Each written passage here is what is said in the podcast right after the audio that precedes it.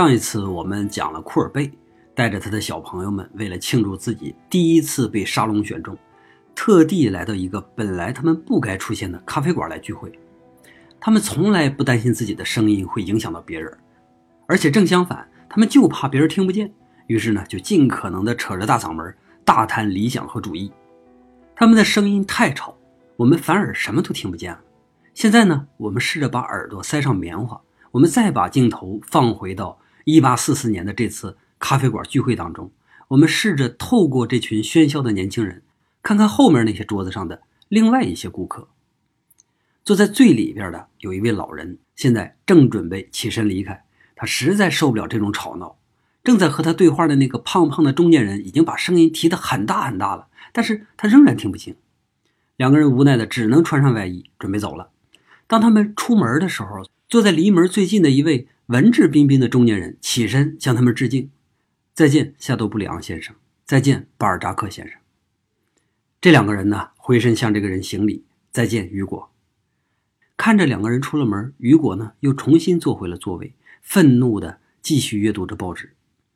在雨果的斜对面，三个和他差不多岁数的中年人也在聊天，他们的听力很好，定力也非常好。还能在这么吵闹的环境里边继续用平常的话语对话，偶尔呢也会对这些年轻人们的狂妄和愚蠢的言论报之一笑。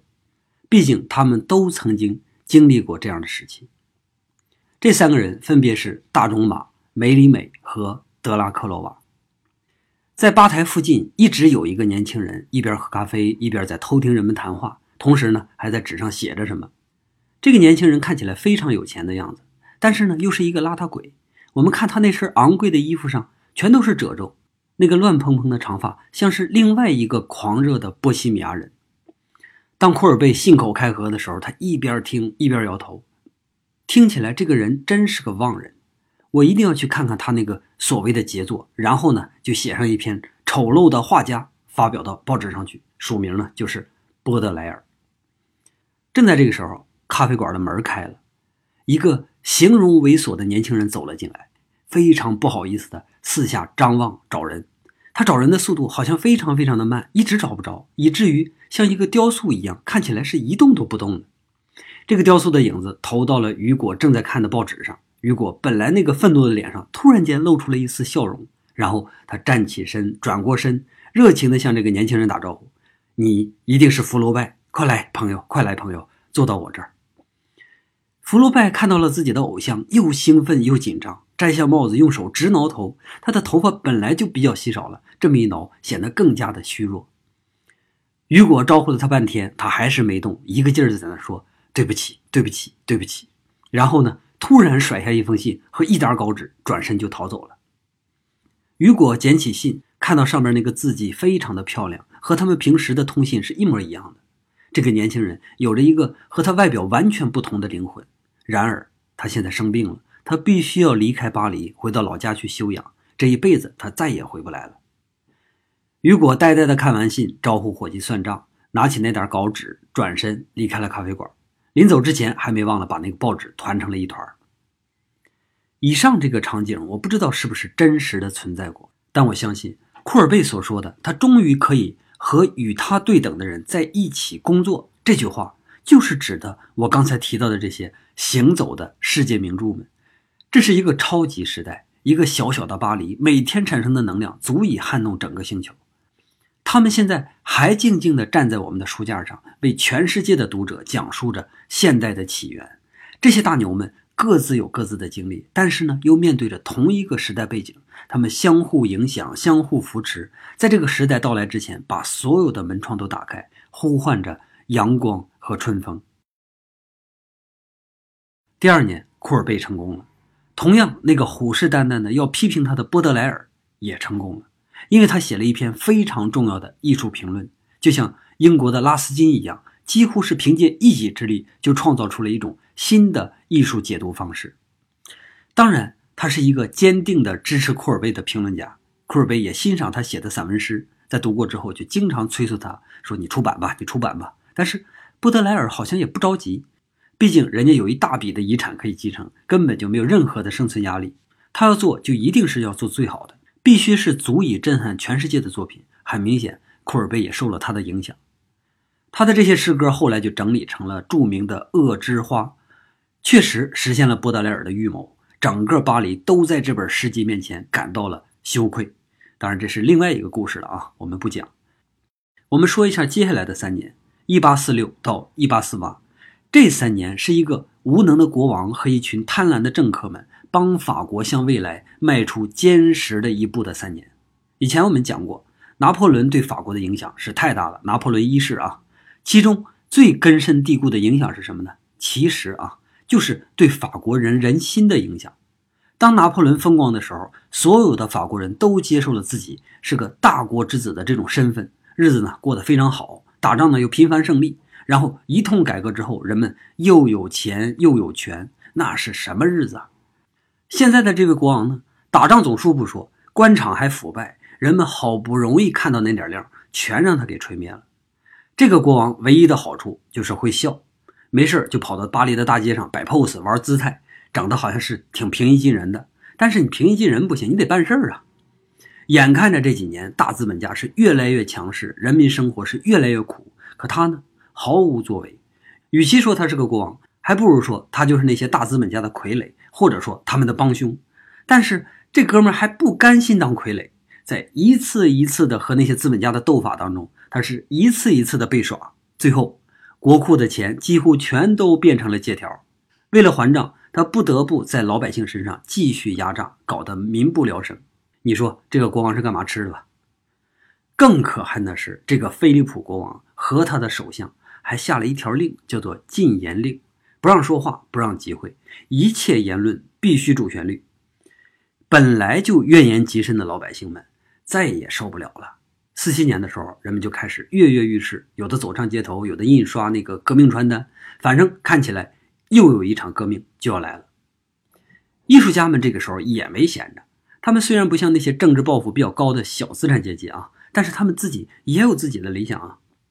艺术家的理想是什么呢？大家可以想象一下，当时对于一个艺术家来说，一年里边最大的事儿，那肯定就是沙龙展，但是。沙龙的审查制度是非常非常扭曲的，很少有进步艺术家能够参与。就连安格尔那么传统的人啊，都下决心不再参与沙龙了。你想想，那沙龙里边还有什么？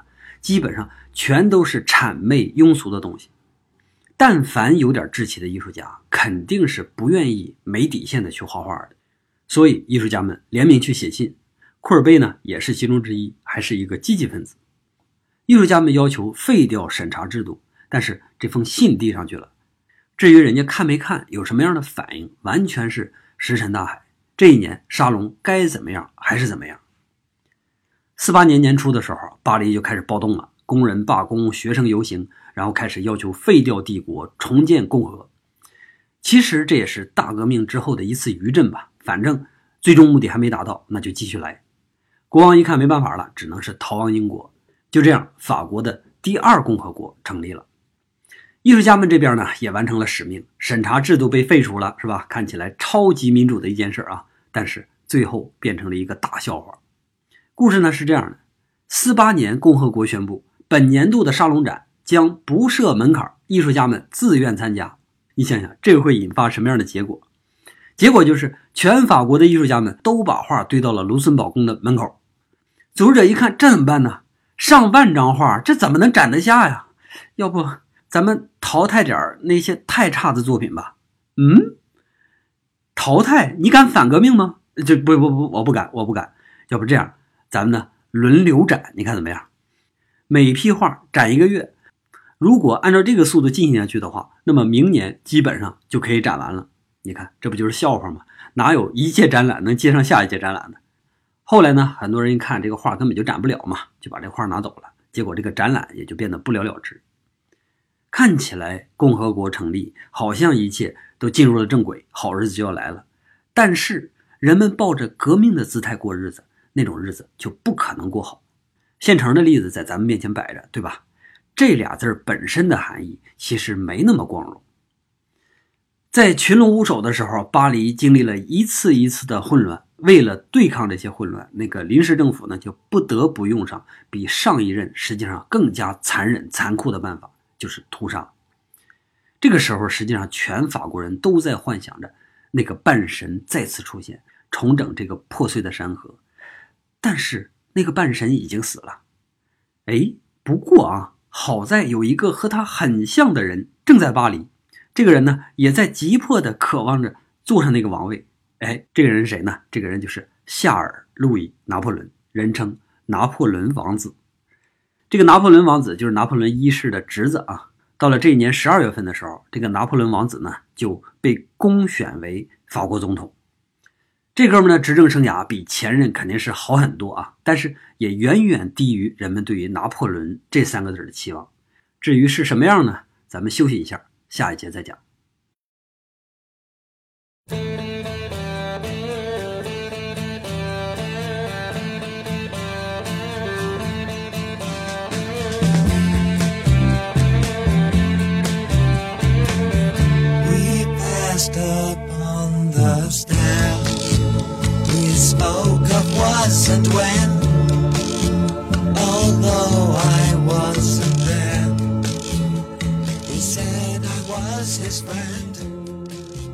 拿破仑三世上任之后，由于拿破仑这三个字的号召力，再加上拿破仑三世本人他那个敏锐的嗅觉，确实也起到了一些立竿见影的作用。比如说在艺术上，拿破仑三世非常非常清楚该如何让艺术家们满意。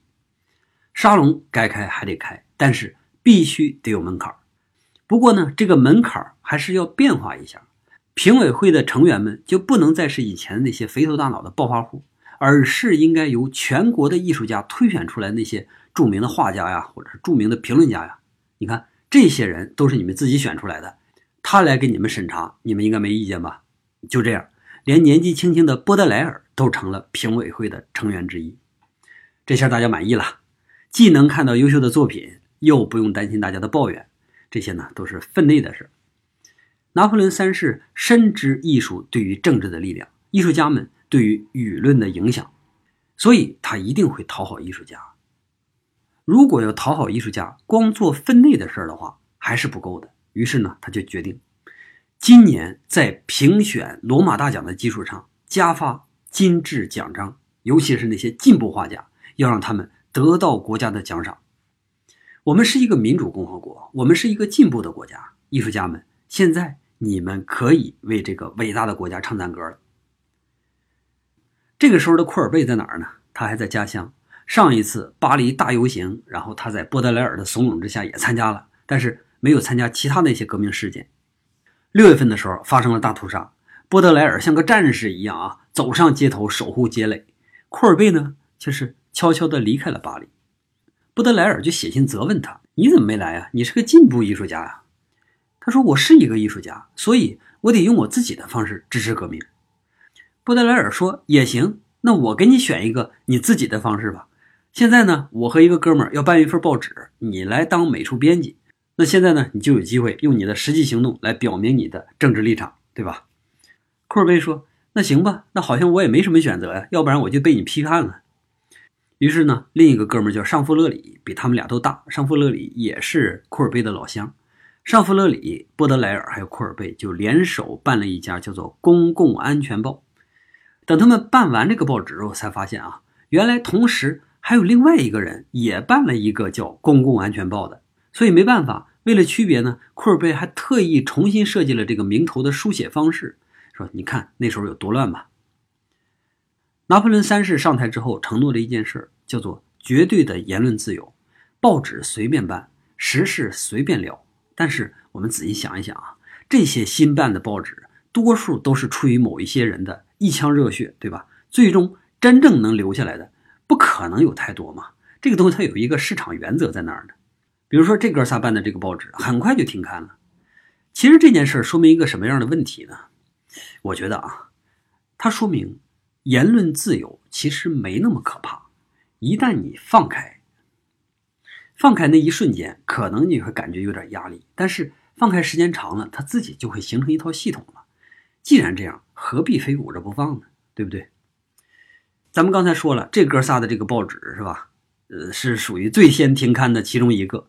本来这仨人都有自己的事儿干，当热情退掉之后，报纸那就变成了一种累赘了嘛。停刊对他们来说肯定是最好的选择。眼看着六月十五号就要到了，库尔贝在波德莱尔的催促下回到了巴黎。他原来的画室这个时候已经租出去了啊，只能是在为他那个哥们儿魏家赞助。然后呢，又用另一个老乡的画室画画。这个老乡也是一个活跃分子。当他亲眼看到库尔贝的新画的时候，就惊呆了。他问库尔贝说：“你怎么想的？能这么画呢？”库尔贝说：“嗯，我怎么想的？我像上帝一样思考，我像上帝一样画画。”这就是那个狂妄的库尔贝。六月十五号，杜伊勒里宫最好的展厅里边展出了这个库尔贝的新作《奥尔南的饭后》。这幅画的副标题是“十一月在屈埃诺的家中”。主标题、副标题两个题目呢，实际上都是波德莱尔起的。这个时期，库尔贝的大多数画都是波德莱尔起名。这些本来可能不算是画的名字，但是被波德莱尔赋予了一种新的浪漫气息。奥尔南的饭后本来是一个很平常、很平常的平凡但是真实的名字，可是它配上库尔贝那个平凡而又真实的画面内容的时候，再通过画家精心的编排，就变成了一首很深刻的诗歌。画家带着自己的父亲去拜访两个朋友屈埃诺兄弟。晚饭之后，他们邀请其中一个演奏小提琴。小提琴不像钢琴，它属于是平民乐器，就像我们现在的吉他一样，几乎每一个稍微文艺点的家庭都可能有一把，甚至两把。在这个平常的傍晚，四个平凡的人聚在这个平凡的餐桌上，聆听着这个平民的音乐。小提琴手又拿出自己的最佳曲目，准备。深沉地投入到这个演奏当中，习以为常的兄弟呢，点燃烟斗，陪着客人望向这个演奏者。他那个灰白色的大衣是画面里边为数不多的亮色，好像是抢了所有的风头。但是我们稍微向左一看，在暗处更有趣的东西出现了。画家的父亲可能由于年龄太大了，吃完饭之后就开始昏昏欲睡，就好像主人椅子下趴着那条老狗一样，对这个琴声充耳不闻。在画面的最暗处，可能是画家本人库尔贝，也可能是另外一个朋友，非常忧郁地坐在那个角落里，被琴声带到了另外一个世界。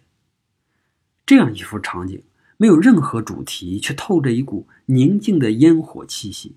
这个气息又是那么的有力，以至于观众很容易就陷入到这个情绪当中了。库尔贝的精心设计，不停地调整。最终把本来属于传说、属于神话的那个图像感赋予了这个再平常不过的傍晚。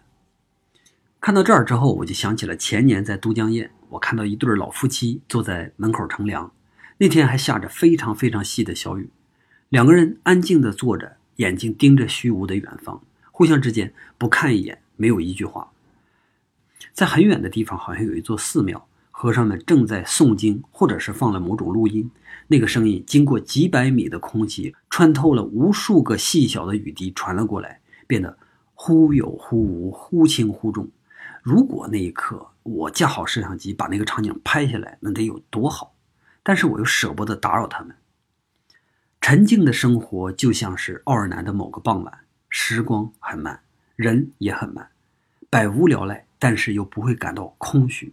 因为空虚太轻了，根本就配不上这片即将下沉的暮色。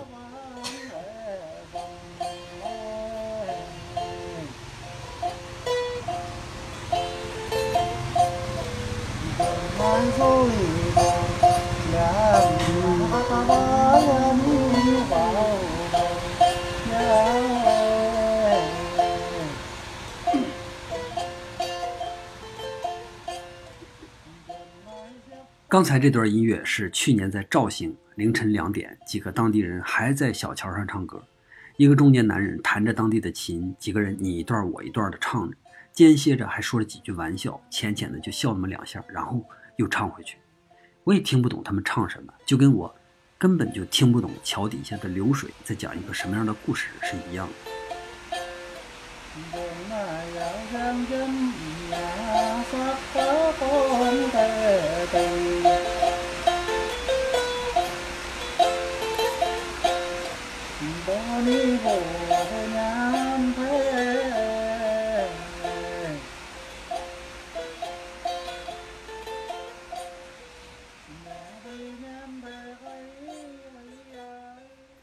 看着这个奥尔南的饭后，不自觉地抒了一会儿情。不好意思啊，咱们回来继续说故事。这幅画被放到了最重要的展厅当中，和当时最重要的几幅大画摆在一起，整个场面显得超级怪异。在一堆浪漫主义或者古典主义的幻想作品里边，突然出现了这么一幅深沉的大画，任何人都忍不住要在他面前停下多看几眼。巴黎人已经很久没有这样的一次饭后了。他们忙着活，忙着成功，忙着争取，或者是忙着革命。但是这幅画让他们突然想起了生活。哦，原来还有生活啊！库尔贝绝对没想到这幅画能够获得这么大的成功，几乎所有人都在赞颂他，报纸上的报道都是他的正面消息。德拉克洛瓦说：“这是一场革命。”就在这张画里边那一瞬间，革命者库尔贝前无古人的创造了一切。弗朗西斯·魏把这句话细心的记下来，然后发到报纸上，让这句话成为了对库尔贝一个令人信服的定义。然后这个不安分的魏呢，还去跑去找安格尔，请安格尔来发表对库尔贝这张新画的看法。安格尔说话肯定是一点都不客气啊，他从来也没客气过。他说：“天赋赋予了这个年轻人绝世的珍宝，他拥有别人根本就没有办法获得的与生俱来的本性。”通过他的画笔一次一次的简单涂抹，一切好像就那么轻易的出现了。我知道他收获了一切的赞誉，包括来自于我的赞誉，但是他自己却一无所有，因为他浪费了自己的才华，这实在是让人太沮丧了。他的构图、他的素描都是一无是处，除了他那双眼睛，他能发现艺术需要的均衡，但是又没有办法让自然听他的话。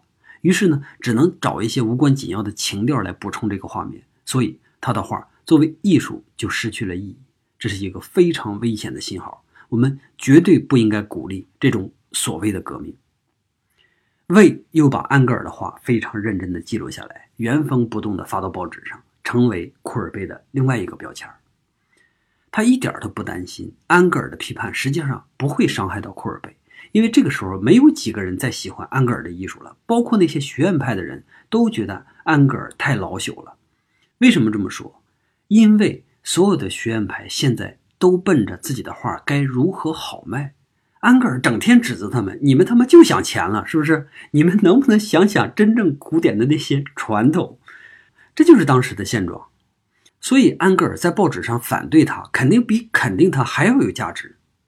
魏现在已经变成了库尔贝的半个经纪人，一心想着趁着画家这次闪耀的机会，然后一定要把他推往最高峰。紧接着，假装革命的那个拿破仑三世的政府肯定也要表态啊，也要做出他自己的姿态嘛。所以他们准备为库尔贝这个进步的年轻画家颁发大金质奖章，并且啊，由政府出面来收购这幅大型作品。当收购完成之后呢，他们就想了。是吧？这张画呢，其实并不是真心喜欢，所以别放在巴黎了。要不然，咱们作为这个国家各地均衡政策的一部分，把这张画呢，永久的租借到里尔美术馆去展示。哎，这样行，既奖励了艺术家，又不会恶心我们自己，是吧？听到这个消息之后，魏就暴跳如雷：怎么能把这幅伟大的作品送到偏远的里尔呢？他应该被挂到卢浮宫里边啊。然后这时候。尚夫勒里就劝他，卢浮宫有个规定嘛，只收藏去世十年以上的艺术家的作品。库尔贝才三十岁啊，所以无论如何他不可能能进卢浮宫。那也不行，那也应该把他放到卢森堡美术馆和安格尔、德拉克洛瓦这些伟大的作品摆在一起。不是啊，里尔也不错啊。里尔那边答应把这张画放到最显眼的地方，旁边是什么你知道吗？旁边是德拉克洛瓦的那幅大作《美迪亚》。你想想。和他这张大作并排的摆在一起，这已经是无上的荣誉了。库尔贝看着他们讨论，这个时候他自己还在思考，究竟为什么我能够获得这么大的成功？尚弗勒里说：“因为你写实，你画的东西是真实的。”波德莱尔说：“你有没有想过，为什么你的画要被放到里尔，而不是放到图鲁兹或者是里昂？为什么？因为你的作品有着。”北方的风格，就像尚弗勒里说的啊，你其实更像弗兰德斯画家。现实是你们这批人的灵感源泉，而不是什么神话传说。你的真实胜过一切虚情假意，就像布鲁盖尔或者像伦勃朗的作品一样，散发着那种质朴的魅力。库尔贝边听边频频点头，他们说的对呀，我本能的画着自己想要表现的东西，但是我完全没有意识到它的价值。现在我知道接下来我应该怎么做了，我应该再回到奥尔南，回到我最熟悉的地方，回到绘画的最终目的中去。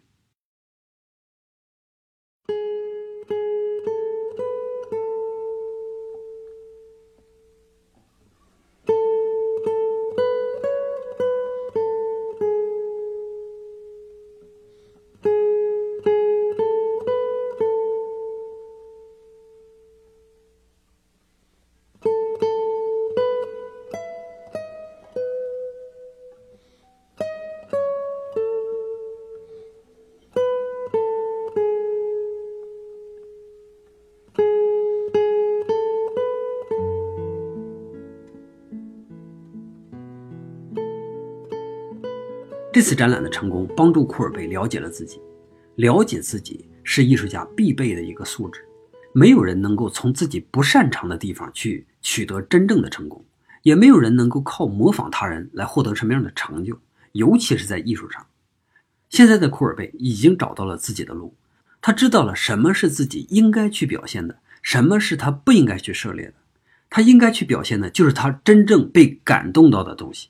他不应该涉猎的就是那些和他毫无关系的东西，但是这样呢，看起来可能会让他选材变小，但是实际上正好相反，这让他的艺术世界变得无比的宽广，因为他可以看到游荡的乞丐、山间的采石工、赶集归来的队伍、车间熟睡的女工人，所有所有这什么东西都可以进入他的画布。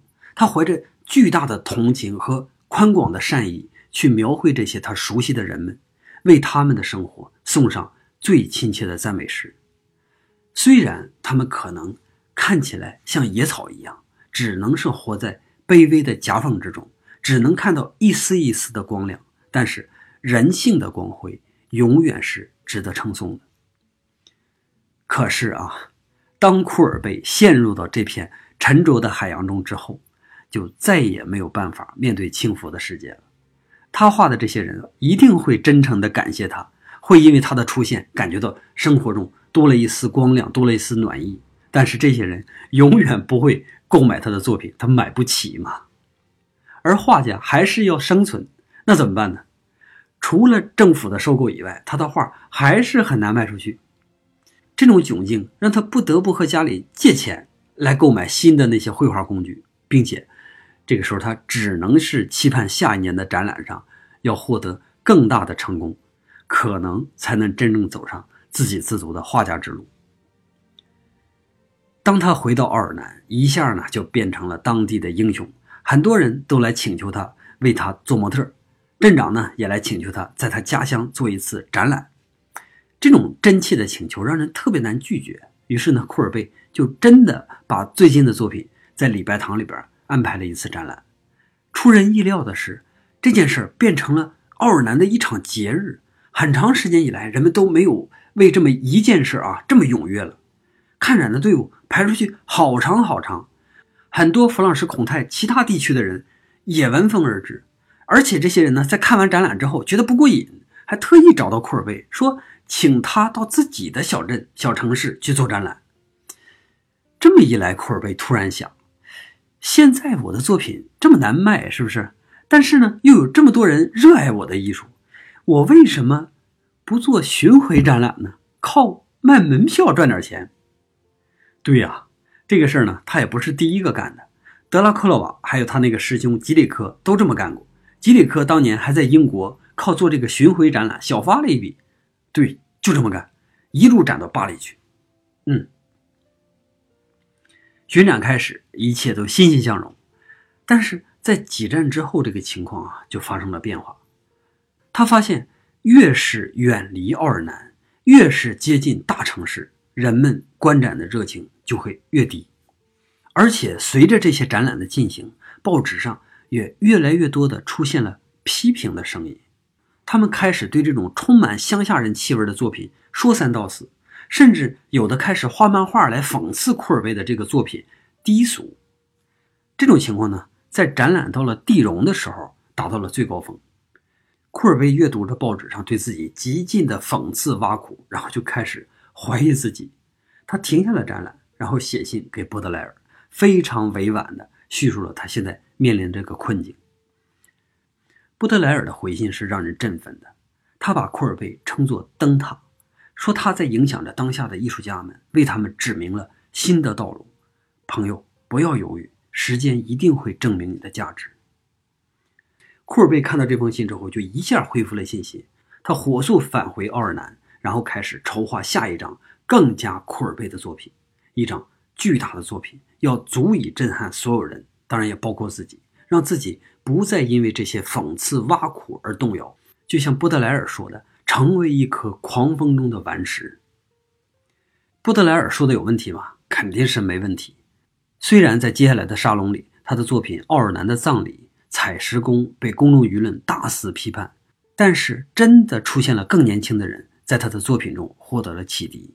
我们可以在这群年轻人里边找到两个非常光辉的代表。这两个人当时仅仅只有十八岁，一个呢叫儒勒·瓦莱斯，另一个叫爱德华·马奈。瓦莱斯后来变成了一个大记者、大作家。当他十八岁的时候，看到库尔维的作品，激动不已，马上就写了一番评论。我给大家读一下：这是一个思想躁动的时代，在内心深处，我们都尊重一切正在遭受痛苦或者被践踏。被蹂躏的事物，并且我们希望新的艺术能够致力于反映公正与真实。采石工这张画中的两个人，满是老茧的双手，饱经风霜的脖子，像一面映出穷人残酷艰辛生活的镜子。或许是因为艺术家的无能，或者呢是因为他卓越的天赋，这些人物被他表达的笨拙僵硬。这种笨拙进一步的增强了这种错觉。在这样一个暗淡的天空下，画面中的人物以一种姿势将致命的静止传达给这个备受谴责的唯利是图的整个法兰西民族。在相隔几步远的地方，是同一个艺术家的另一幅关于葬礼的巨大作品。当我漫步画前，我仿佛身临其境。我们认识这些喝醉了的唱诗班领唱们，他们在穿上这身白袍之前，可能就刚刚在酒吧和你争吵过。这是一种可怕的真实，一边是漠不关心的冷嘲热讽，另一边呢是沉默的悲哀。只用了简单的几笔，艺术家就描绘出喜剧和悲剧，描绘出这种对比、这种讽刺、这种对于可怕的真实的绝望。另一个十八岁的年轻人叫马奈，这个时候他刚刚进入一个古典主义画家的画室学习，之前呢他做过一段时间的水手。做水手不是因为他要谋生，他有一个很好的家庭出身。当水手，他只是为了游历世界以及避免成为他父亲的影子。但他还是觉得绘画更适合他，所以呢，他回到了巴黎，就参加了画室学习。正好赶上沙龙开幕，老师带着学生们来到沙龙参观，还特意的在库尔贝的作品面前停留了一会儿，为的就是让这个初学者认识一下，这就是反面教材。可是马奈没有任何迂腐的经验，也没有所谓的那个高雅品味。当他看到这个画的时候，瞬间就被库尔贝给震撼到了。天哪，这才是我学习艺术的原因。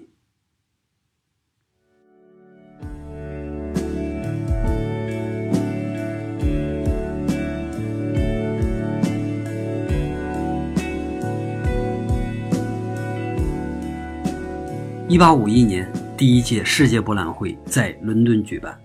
今天看起来，这可能不属于一个天大的事件，但是在当时，它几乎颠覆了很多人对于世界的认知。库尔贝和他的朋友们也亲眼看到了水晶宫，看到了以前闻所未闻的那些新事物：火车、高速轮船、起重机、收割机，这些一个又一个的全新的工具，宣示着整个新时代的全面到来。他给了所有参会者无限的信心，一切陈腐的制度观念马上就要被这些轰隆隆的大机器给碾碎，然后扔到垃圾堆里边去了。艺术也是一样，所有坚持新艺术的人们，新时代一定是属于我们的。好，库尔贝第二期今天就讲到这儿，还有一期，我们下期见。